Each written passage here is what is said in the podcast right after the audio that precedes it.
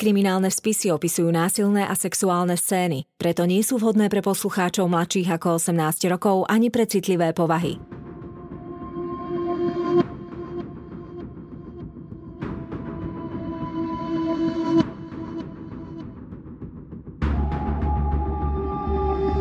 Spáchali ťažký zločin a pred spravodlivosťou sa im nepodarilo skryť.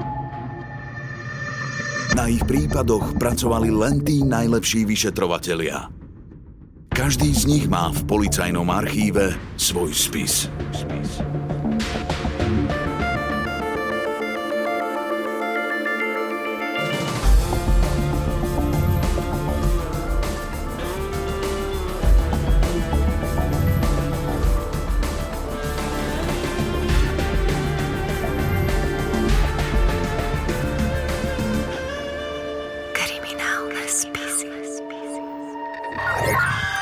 Synovia smrti.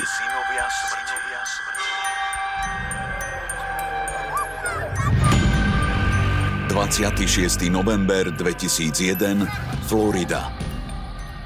Je tichá, pokojná noc. A prázdnou cestou v mestečku Cantonment sa nepozorovane šíri hustý dym.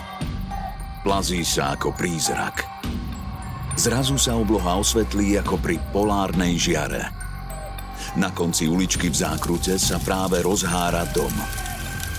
Okná pukajú a zo starej drevenej strechy vyletia do indigového neba oranžové iskry.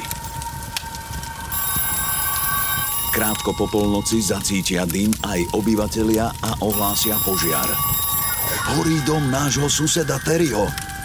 Ozve sa v telefóne zdesený hlas. V dome žije osamelý otec s dvoma malými synmi. Z horiacej budovy nebolo počuť žiaden krik či nárek. Nikto neutekal pred plameňmi. Snáď sa tam všetci traja neudusili a nezhoreli. Prosím, ponáhľajte sa. Keď na miesto dorazia požiarnici, do nočnej oblohy už zo strechy šľahajú plamene. Jedna časť príbytku spadla, druhá ešte stojí. Mocní chlapi celé hodiny bojujú s ohňom. Už svitá, keď sa im konečne podarí požiar uhasiť a zachrániť aspoň jednu časť domu. Vojdú do spáleniska, hľadajú obete požiaru, otca a dve deti. Ale to, čo nájdu, ich šokuje. V zachovanej časti budovy nájdu dymiace, tlejúce telo muža.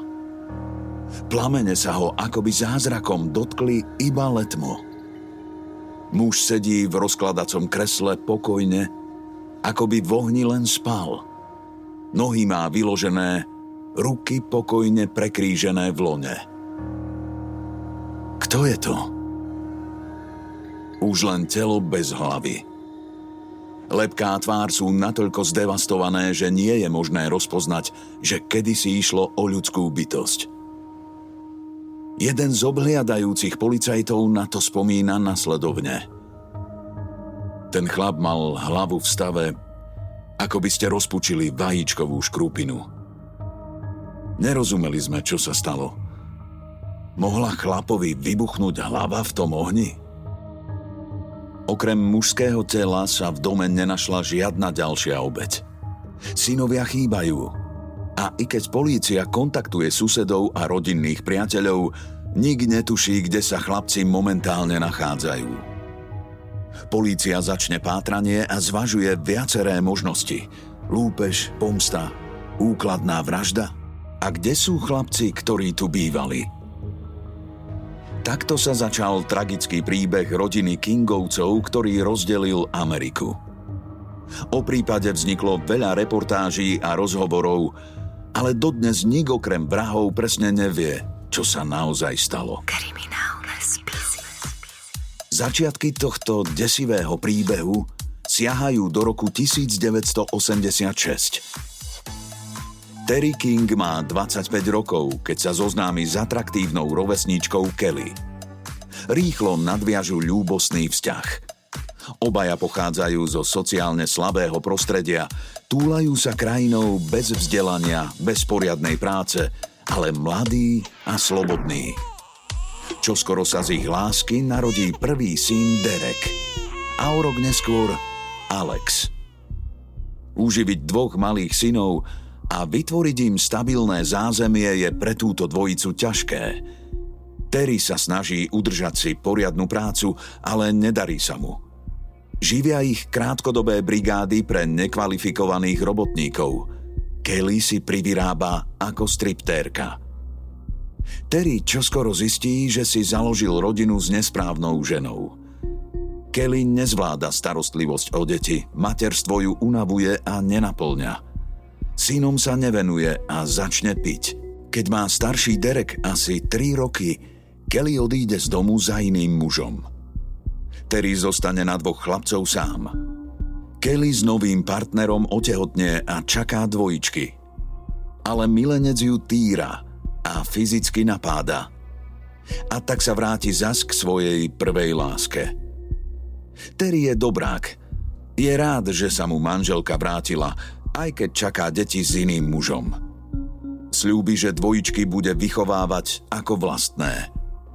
Ale ani to nestačí. Kelly po pôrode prepadne drogám, zas utečie od rodiny a tento raz už definitívne.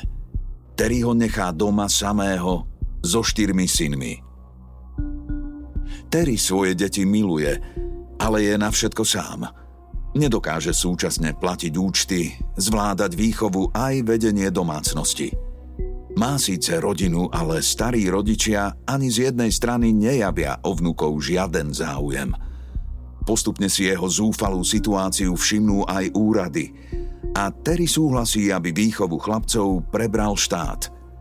Dvojičky uvoľní do legálneho adopčného programu a oboch chlapcov si časom osvojí manželský pár – ale biologických synov sa nechce vzdať. Uprosí úrady, aby boli Derek a Alex umiestnení do pestúnskych rodín niekde blízko, aby ich mohol navštevovať. Alex a Derek sa tak vo veku 6 a 7 rokov dostanú k dvom rôznym náhradným rodinám. Tie im poskytnú predovšetkým zázemie a bezpečie. Ale nemôžu im dať lásku naozajstnej rodiny. Derek a Alex sa narodili v dysfunkčnej rodine, najmä zlyhávajúcej matke, bývalej narkomanke, bez schopnosti emočných väzieb, nestálej, utekajúcej od materstva a rodičovstva. Odmietla všetky svoje štyri deti, ktoré mala s dvomi rôznymi mužmi. Nebola schopná vytvoriť žiadne väzby matka-dieťa, ktoré sú pre zdravý vývin v rannom detstve bezpodmienečné. Naopak Terry, otec, mal snahu prevziať zodpovednosť ako rodič. Neutiekol, dokonca sa chvíľu staral o všetky štyri deti. No neutiahol to ani finančne, ani fyzicky, ani psychicky, nemal zdravé rodičovské zručnosti. Pomoc štátu Terimu, ktorú nepovažujem za veľmi šťastnú, prišla v podobe odobratia dvojčiat, čo bolo v tomto prípade absolútne v poriadku a dávalo to zmysel. Ale, a tu nastáva podľa mňa nie veľmi šťastné a rozumné rozhodnutie, odobrali Terimu aj jeho vlastné deti. Aj keď iba dočasne a navyše obidvoch rozdelili do dvoch cudzích rodín. Čiže celé to znie ako trest a spôsobilo to absolútne zneistenie detí, pretrhnutie veľmi krehkých emočných rodinných väzieb. Pri odobraní detí štátom rodičovi vzniká automatický obraz zlyhávajúceho rodiča. Tak aj v prípade synov Dereka a Alexa bol ich vzťah k otcovi negatívne poznačený. V ich očiach sa aj na základe tohto mohol otec javiť ako slabý, neistý, zlyhávajúci. Ak by štát ktorý mu pomohol vo forme finančnej pomoci, pravidelných sociálnych dávok, pomohol mu nájsť si e, stále zamestnanie, na určitý čas mu pridelil sociálnu pracovníčku alebo špeciálnu pedagogičku, mali by všetci oveľa väčšiu šancu na zdravší život, na zdravšie rodinné vzťahy. Alex a Derek ťažko znášajú, že ich rozdelili. Sú naviazaní na otca, ale aj jeden na druhého. Postupne si však v nových rodinách zvyknú. Musia. Derek sa dostane do rodiny riaditeľa školy, má dobrý prospech a nie sú s ním žiadne veľké problémy. Aj Alex je šikovný a poslušný chlapec, možno trošku menší a subtílnejší na svoj vek, ale o to inteligentnejší. Pri prvom pohľade na nich by si človek ani nepovedal, že pochádzajú z tých najchudobnejších vrstiev americkej spoločnosti, tzv. white trash, bielej spodiny. Obaja majú krásne formované tváre, ušľachtilé črty a múdry pohľad. Najmä ten menší. Alex má v sebe niečo priam anielské, ako chlapček z chrámového spevokolu. Ale to je len povrch, zdanie – pod uhladeným zovňajškom sa skrýva duša zraneného opusteného mláďaťa. Problémy začnú v roku 2002. Derek je stále viac arogantný, nechce dodržiavať pravidlá. Náhradní rodičia ho prichytia ako fajčí marihuanu a kradne alkohol. Raz ho nájdu v garáži, ako nebezpečne manipuluje s ohňom a vyzerá, že chce podpáliť dom. Všetkých to vystraší. Dohodnú sa s Terím, že si chlapca vezme späť domov. O pár týždňov na to sa k biologickému otcovi vráti aj Alex. Je to zvláštna zhoda okolností. Aj keď synov Terry často navštevoval a všetci boli v kontakte, spolu nežili v jednom dome od ich šiestich rokov.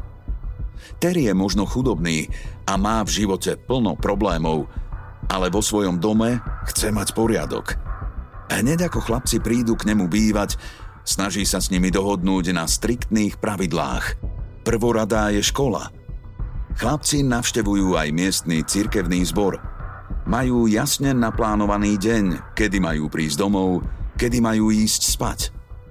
Sprvu to medzi nimi ako tak funguje, ale postupne chlapci začnú mať problém s prísnym režimom. V tomto období prichádza do ich života nový človek – Rick Chavis. Má rovnako ako Terry 40 rokov. Je to vysoký, pohľadný muž, ale bez partnerky či rodiny. Žije bokom od ostatných v mobilnom dome, v areáli, ktorý si svoj pomocne oplotil a nainštaloval okolo bezpečnostné kamery. Možno pôsobí na okolie ako čudák, ale s Terrym ho spája niekoľko vecí – aj on je chudobný, citlivý a osamelý. Spriatelia sa. Rick pochopí, že Terry sa snaží byť dobrým otcom, ale situáciu nezvláda. Citovo, finančne ani organizačne. Ponúkne sa, že mu pomôže. Keď nemá peniaze, požičia mu. Keď Terry nestíha vyzdvihnúť chlapcov zo školy, zoberie ich Rick. Ak ich treba postrážiť, hrať sa s nimi – vziať ich športovať, Rig je vždy k dispozícii. Ale správanie chlapcov sa aj tak nezlepšuje. Naopak, zdá sa, že sú na otca stále viac nahnevaní. Alex sa ulieva zo školy, klame, vyhovára sa.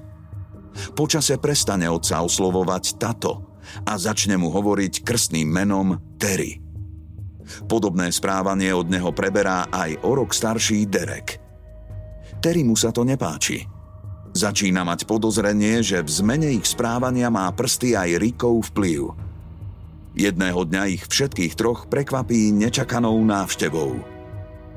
Vtedy pochopí pravý dôvod, prečo je Rick tak obľúbený.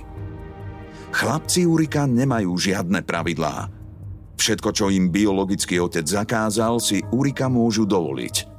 Dáva im vreckové, napchávajú sa nezdravým jedlom, pozerajú telku vrátane programov nevhodných pre deti, celé hodiny spolu hrajú videohry. Terry je zúrivý. Vezme chlapcov domov a nakričí na nich. Žiadne návštevy Urika, koniec. Budete dodržiavať to, čo vám ja poviem.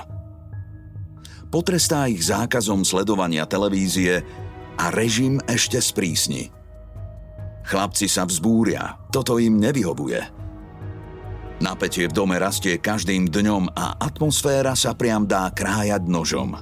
Terry už v tom čase cíti, že jeho prísna výchova nezaberá.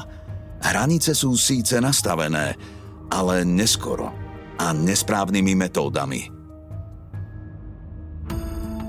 Terry svoj handicap v oblasti výchovy nahradzal prísnosťou, príkazmi, zákazmi, trestami, čo vyvolávalo samozrejme stále väčšie napätie, strach, úzkosť, následne hnev a odpor u chlapcov, snahu vyhnúť sa, utiecť, zachrániť sa. A tu sa stávajú chlapci vysokorizikovými potenciálnymi obeťami manipulácie a zneužitia zo strany starších páchateľov a zvlášť pedofilov. Na scéne sa objavuje Rick, akože priateľ Terryho, ktorý je ochotný kedykoľvek pomôcť, vyzdvihnúť chlapcov, postarať sa o nich, vypomôcť finančne. Terry mu sa čiastočne uľaví, že nie je na výchovu sám. A pre chlapcov je Rick ako otcov priateľ bezpečná, dospelá osoba, čím sa prerika v minulosti obvineného z obťažovania mladých 13-ročných chlapcov stávajú absolútne ľahkou korisťou, postupnou manipuláciou, prehlbovaním hnevu voči prísnemu otcovi, budovaním si nezdravého, nevyváženého, zneužívajúceho vzťahu na základe porušenia všetkých zákazov a príkazov, ktoré kedy Terry ako otec vydal. Deti vo svojej naivite podliehajú manipulácii a Rick ich absolútne ovláda. Ponúka im návykové látky, ktoré tak v mladom veku, ešte vlastne detskom, majú veľmi silný účinok na emócie, na racionalitu, na odbrzdené, nevyspytateľné správanie. Terry zasahuje, ako otec sa snaží prerušiť nezdravý vplyv Ríka. Zakáže im kontakt a pridáva ďalšie zákazy, ďalšie tresty, ďalšie obmedzenia čo vyvoláva automaticky nevôľu a ešte väčší hnev. Prirodzenou, prvotnou reakciou chlapcov bol útek, nie útok. Ten prišiel až po kontakte s Rikom. Takže je veľmi pravdepodobné, že útok na Terryho bol v Rikyho réžii. Bola to jeho cesta, ako získať chlapcov do svojej starostlivosti. Je november. Blíži sa deň vďaky vzdania. Celá krajina sa pripravuje na najobľúbenejší americký sviatok. Rodiny sa schádzajú pri veľkom stole. Pečie sa moriak – ale nie u Kingovcov. Tam rastie len napätie a v dome sa už nedá dýchať. Žiadne prípravy na oslavu, žiadne varenie, vypekanie a zdobenie stola. Pre nezaplatené účty im vyplí teplú vodu aj elektrinu. Synovia sa s otcom nerozprávajú, len po sebe kričia. Týždeň pred sviatkami všetko vyvrcholí. Derek a Alex sa rozhodnú, že z domu utečú. Už to nemôžu viac vydržať. Všetky tie zákazy, príkazy, tresty a výčitky. Chcú byť slobodní. 16. novembra si nabalia ruksaky jedlom, ukradnú peniaze a zmiznú v lese. Keď sa Terry v ten večer vráti z práce, nájde už len prázdny dom. Obvolá susedov, náhradných rodičov, ale nikto netuší, kde sú jeho synovia.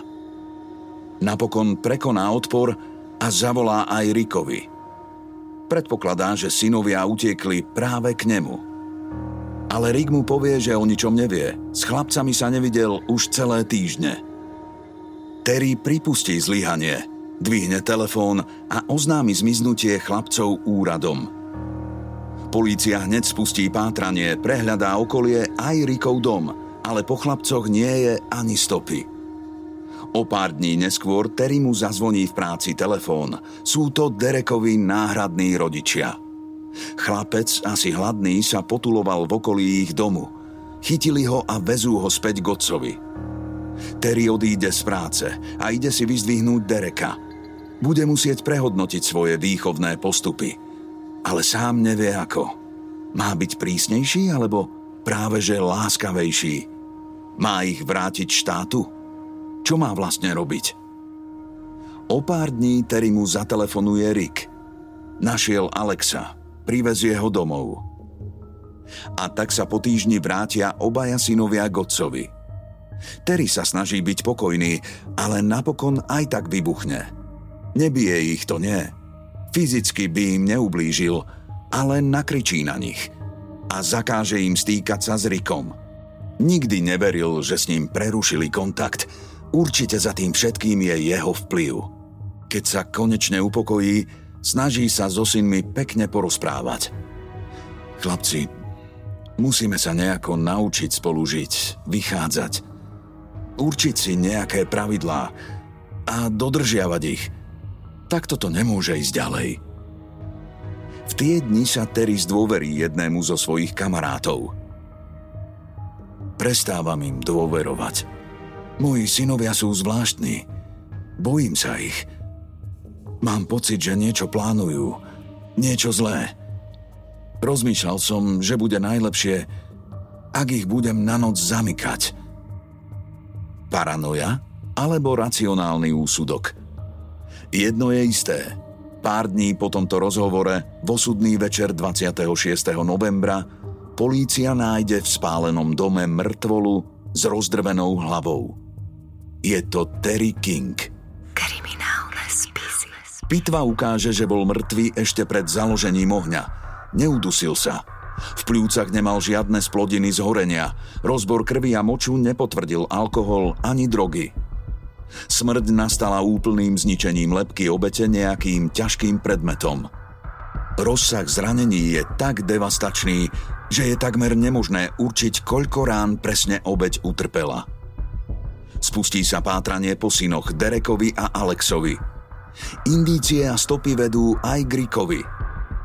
Pri obhliadke domu a vypočúvaní Rika niečo nehrá, niečo je podozrivé.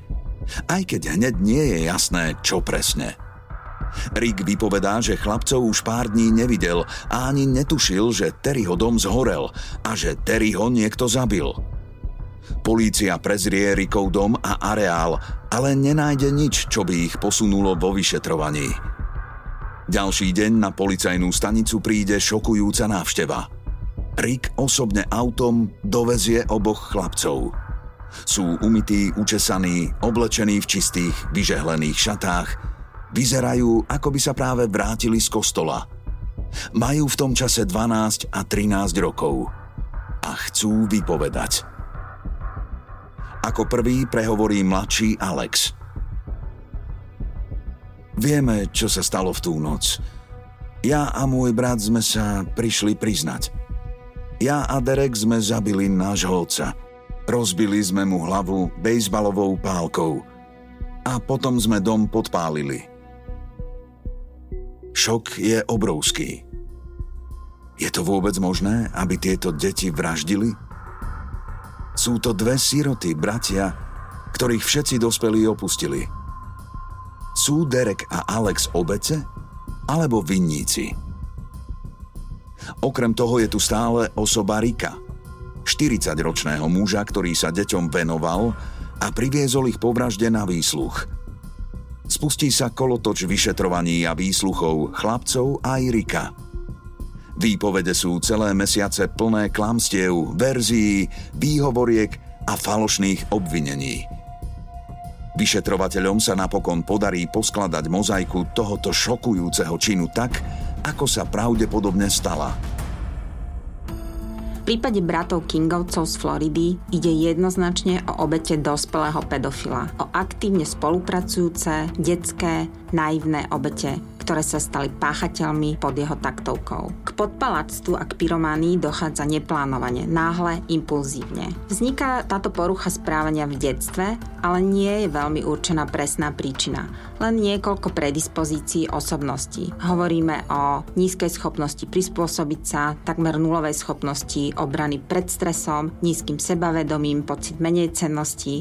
Samozrejme, úplne najhlavnejšou príčinou zostáva emočná porucha. Žiadne väzby väzby, žiadne vzťahy. A frustrácia, kde nie sú uspokojené základné potreby, ako je bezpečie, jedlo, spánok. Prirodzený výber zbrane, v tomto prípade bezbolová pálka, bola dostupná, bola ich, bola po ruke a vedeli ju použiť. A podpálenie miesta činu bolo veľmi pravdepodobne účelové. Slúžilo len na zákrytie tohto ohavného činu. Rikov záujem o chlapcov nebol nezištný, ako sa mohlo zdať. Pri preverovaní jeho života vyšetrovatelia zistia, že pochádzal z dysfunkčného prostredia a väčšinu detstva prežil v náhradných rodinách a v štátnych zariadeniach. V roku 1986 si po rokoch nestabilného života našiel prácu v moteli. Tam ho aj prichytili v posteli s tromi 13-ročnými chlapcami, ktorým ponúkol ubytovanie za sex. Následne bol ako homosexuálne orientovaný pedofil odsúdený na 7 rokov. Keď pred rokom uvidel na blšáku Terryho a jeho synov, neponúkol pomoc osamelému otcovi úprimne. Chcel sa dostať bližšie k jeho synom. Najmä Galexovi, ktorý ho zaujal na prvý pohľad. Do chlapca sa zamiloval a bol ním priam posadnutý. Rick nadviazal s chlapcami veľmi blízky vzťah. Venoval sa im, dovolil im všetko, čo im otec zakazoval. Telku, alkohol, marihuanu, videohry, chodenie poza školu. Takto si získaval ich dôveru a kupoval si ich lojalitu. Postupne sa k Alexovi približoval aj fyzicky – Derek potvrdil, že často videl, ako mladší brat sedel Rickovi na kolenách a Rick ho boskával. Vravieval mu, Alex, je to normálne, keď sa dvaja chlapi boskávajú. My dvaja sme iní ako ostatní. Ty si ako ja. Iba ja ti viem porozumieť. Len ja ťa môžem milovať viac ako tvoj otec. Dôkaz o ich vzťahu podáva aj list, ktorý Alex poslal Rickovi – Píše sa v ňom. Môj život bol ako v hamle. Predtým, ako som sa zoznámil s Rikom, mal som pred sebou život, ale nevedel som, čo s ním urobiť. Čím mám byť? Učiteľom? Guvernérom? Prezidentom? Myslel som si, že život je o tom, čo robíš, aké povolanie vykonávaš. Ale Rick mi vysvetlil, život nie je o práci. Život znamená zdieľať ho s niekým, mať puto. Predtým, než som stretol Rika, som bol hetero, ale teraz som gay. List ukazuje mnoho. Jednak, že na 12-ročného chlapca je Alex neuveriteľne vyspelý, formulácia vied a emócií je hodná staršieho chlapca. Tiež je jasné, že Rick chlapca manipuloval, teda pripravoval si ho na sexuálne zneužitie tým, že si s ním vytváral dôverné puto. V odbornej terminológii sa to nazýva grooming. Alex bol zmanipulovaný, túžil žiť s Rikom. Do týchto osídiel sa dostal aj Derek. Či už impuls na vraždu prišiel od Rika alebo nie, chlapci mali určitú predstavu. Infantilnú, nezrelú a nerealistickú. Ak sa zbavia otca, ak ho zabijú, súd ich pridelí Rikovi a konečne si spolu budú nažívať slobodne a v šťastí. Celý čin bol vopred plánovaný. Potvrdilo sa to aj neskôr, keď vypovedali ich náhradní rodičia. Keď vracali Dereka domov Godcovi, chlapec vtedy povedal Nevracajte ma, nechcem tam ísť. Náš otec je posadnutý kontrolou. Ak ma vrátite Terimu, zabijem ho. Spolužiaci v škole taktiež spomínajú, ako chlapci raz povedali Teraz o nás chvíľu nebudete počuť, vyparíme sa. A potom budete počuť, že sme zabili svojho otca. Potom zas zmizneme. A keď sa vrátime, zabijeme vás všetkých. Menší Alex, blondiačik s anielským výzorom, to celé vymyslel a Derek, ako väčší a silnejší, sa podujal, že to fyzicky vykoná – Prv chceli otca zavraždiť nožom alebo sekerou, ale napokon sa rozhodli pre iný vražedný nástroj. Hliníkovú bejzbalovú pálku. Ako sa to celé stalo? Chlapci v ten večer poslušne sedeli vo svojej izbe a čakali, kým otec zadrieme. Tak, ako každý večer, aj teraz si sadol do svojho rozkladacieho kresla, aby si aspoň na chvíľu oddýchol – keď Alex a Derek počuli, ako Terry chrápe, boli si istí, že sa tak ľahko nezobudí. Teda, že sa nezobudí už nikdy. Po špičkách prešli do obývačky. Derek si vzal hliníkovú bejsbalku, podišli k otcovi a chvíľu sa dívali, ako spí. Potom sa Derek napriahol, do úderu vložil všetku silu, ktorú mal vo svojich 13-ročných rukách – Rozohnal sa a otca udrel pálkou do tváre. Potom som sa veľmi bál, že ešte otvorí oči a bude sa na nás dívať, povedal Derek. A tak buchol ešte raz. A ešte raz. Dokopy asi 10 krát na to isté miesto. Búchal dovtedy, kým som na stenách nevidel jeho mozog a krv, povedal Alex vo výpovedi. Vyšetrovatelia naozaj našli krvné striekance a časti mozgu a tváre na stenách miestnosti vo vzdialenosti až 4 metrov od kresla. Ani požiar tieto stopy úplne nezakryl. Po čine chlapci chvíľu načúvali a súdu presne opísali všetky zvuky. Bolo to ako keď puká horiace drevo. Alebo ako keď tresnete po betóne, také prasknutie. Potom vydal také tie zvuky, ako keď má človek upchatý nos a chce si kýchnuť. Bratia s anielskou a pokojnou tvárou hovorili vyšetrovateľom také detaily a podrobnosti, že aj tým najskúsenejším v miestnosti sa obracal žalúdok. Práve to ich neskôr usvedčilo, keď sa pochybovalo o ich vine. Takéto detaily vie len človek, ktorý stál bezprostredne pri umierajúcom, povedal prokurátor. Počine chlapci ukryli pálku do spálne – Derek polial izbu horľavinou a škrtol zápalkou. Oheň vzblkol. Chlapci verili, že požiar zničí všetky dôkazy. Veď takto predsa videli v televíznych seriáloch. Potom utiekli. Zmizli v tme a za sebou nechali len praskajúci dom s horiacim otcom. Z miesta činu bežali samozrejme k Rikovi. Ten ich umil od krvi, prezliekol, veci spálil a v tú noc všetci traja spali v posteli spoločne. Alex neskôr tvrdil, že Rick im ponúkol ochranu výmenou za orálny sex. Ale toto tvrdenie sa nikdy nedokázalo. Fajčili trávu a dohadovali sa, čo ďalej urobia. Rick ich upokojil, že oheň spáli väčšinu dôkazov. Stačí, ak pôjdu na políciu a povedia, že ich otec terorizoval, mlátil a brutálne trestal – a že to vlastne urobili v sebaobrane.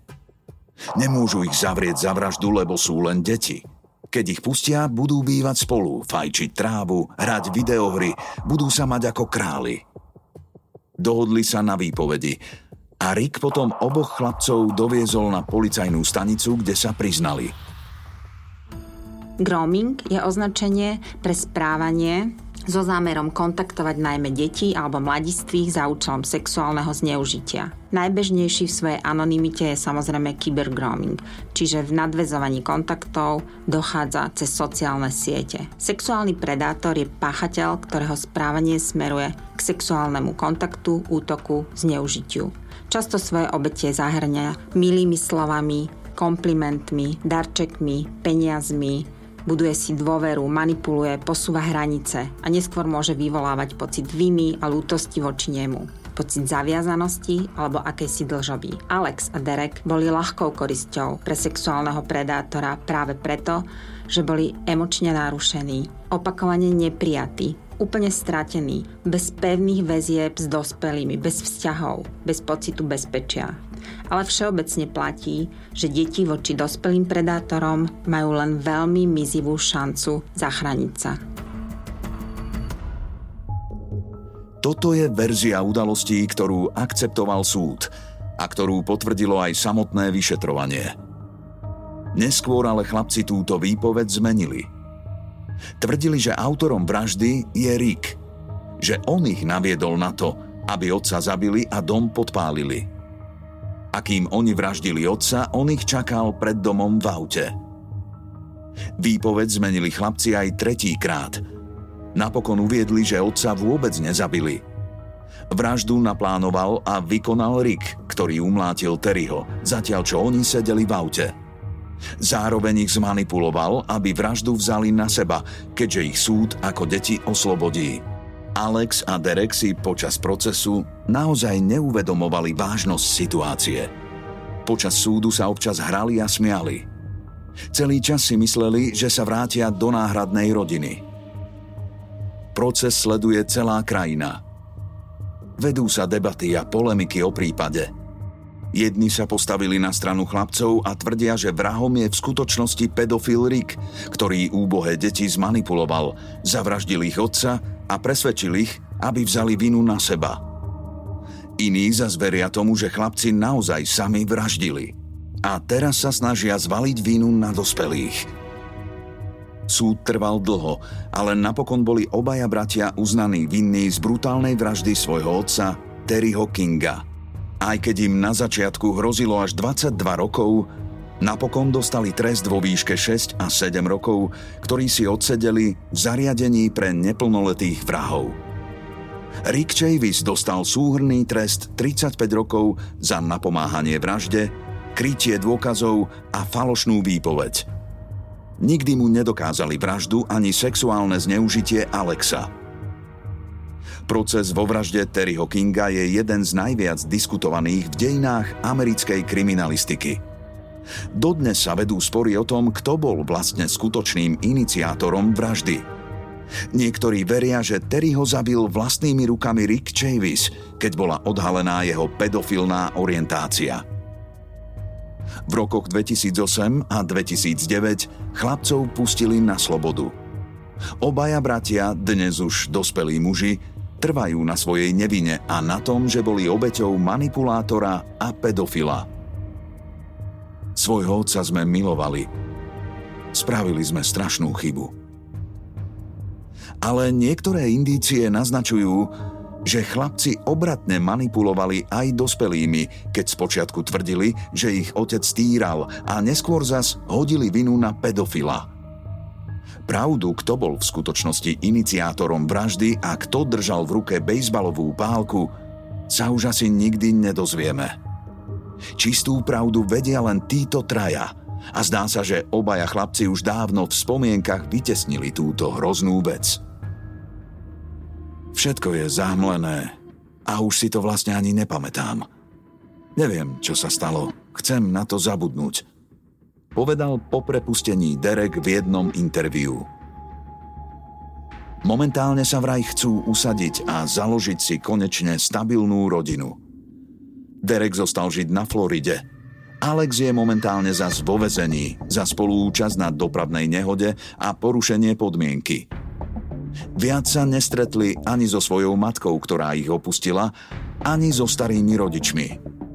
Pomocnú ruku im podali úplne cudzí ľudia a organizácia, ktorá pomáha detským vrahom. Dieťa od najútlejšieho detstva potrebuje materinskú lásku. Bezpodmienečnú, bezpečnú a stabilnú. Nemusí ju dostávať priamo od biologickej matky – Milovať ho môže otec, starí rodičia či adoptívny. Len vtedy má šancu vyrásť v človeka, ktorý si váži ľudský život, má schopnosť empatie a vie dávať aj príjmať lásku. Alex a Derek mali okolo seba veľa ľudí, ale všetci ich opustili. Matka, starí rodičia, náhradná rodina. Pochybnú ilúziu lásky našli len v manipulátorovi, pedofilovi. Jediný človek, ochotný sa o nich starať, bol Terry. A práve ten na to doplatil životom. Tento príbeh je tak zamotaný a plný klamstiev, že dodnes nie je úplne jasné, či Rick naozaj Alexa zmanipuloval a kto v skutočnosti v tú hroznú noc v ruke držal bejzbalovú pálku. Isté je len jedno. Tam, kde nie je láska a bezpečie, je len hnev, opustenosť a nenávisť. A tie všetko spaľujú ako ničivý požiar.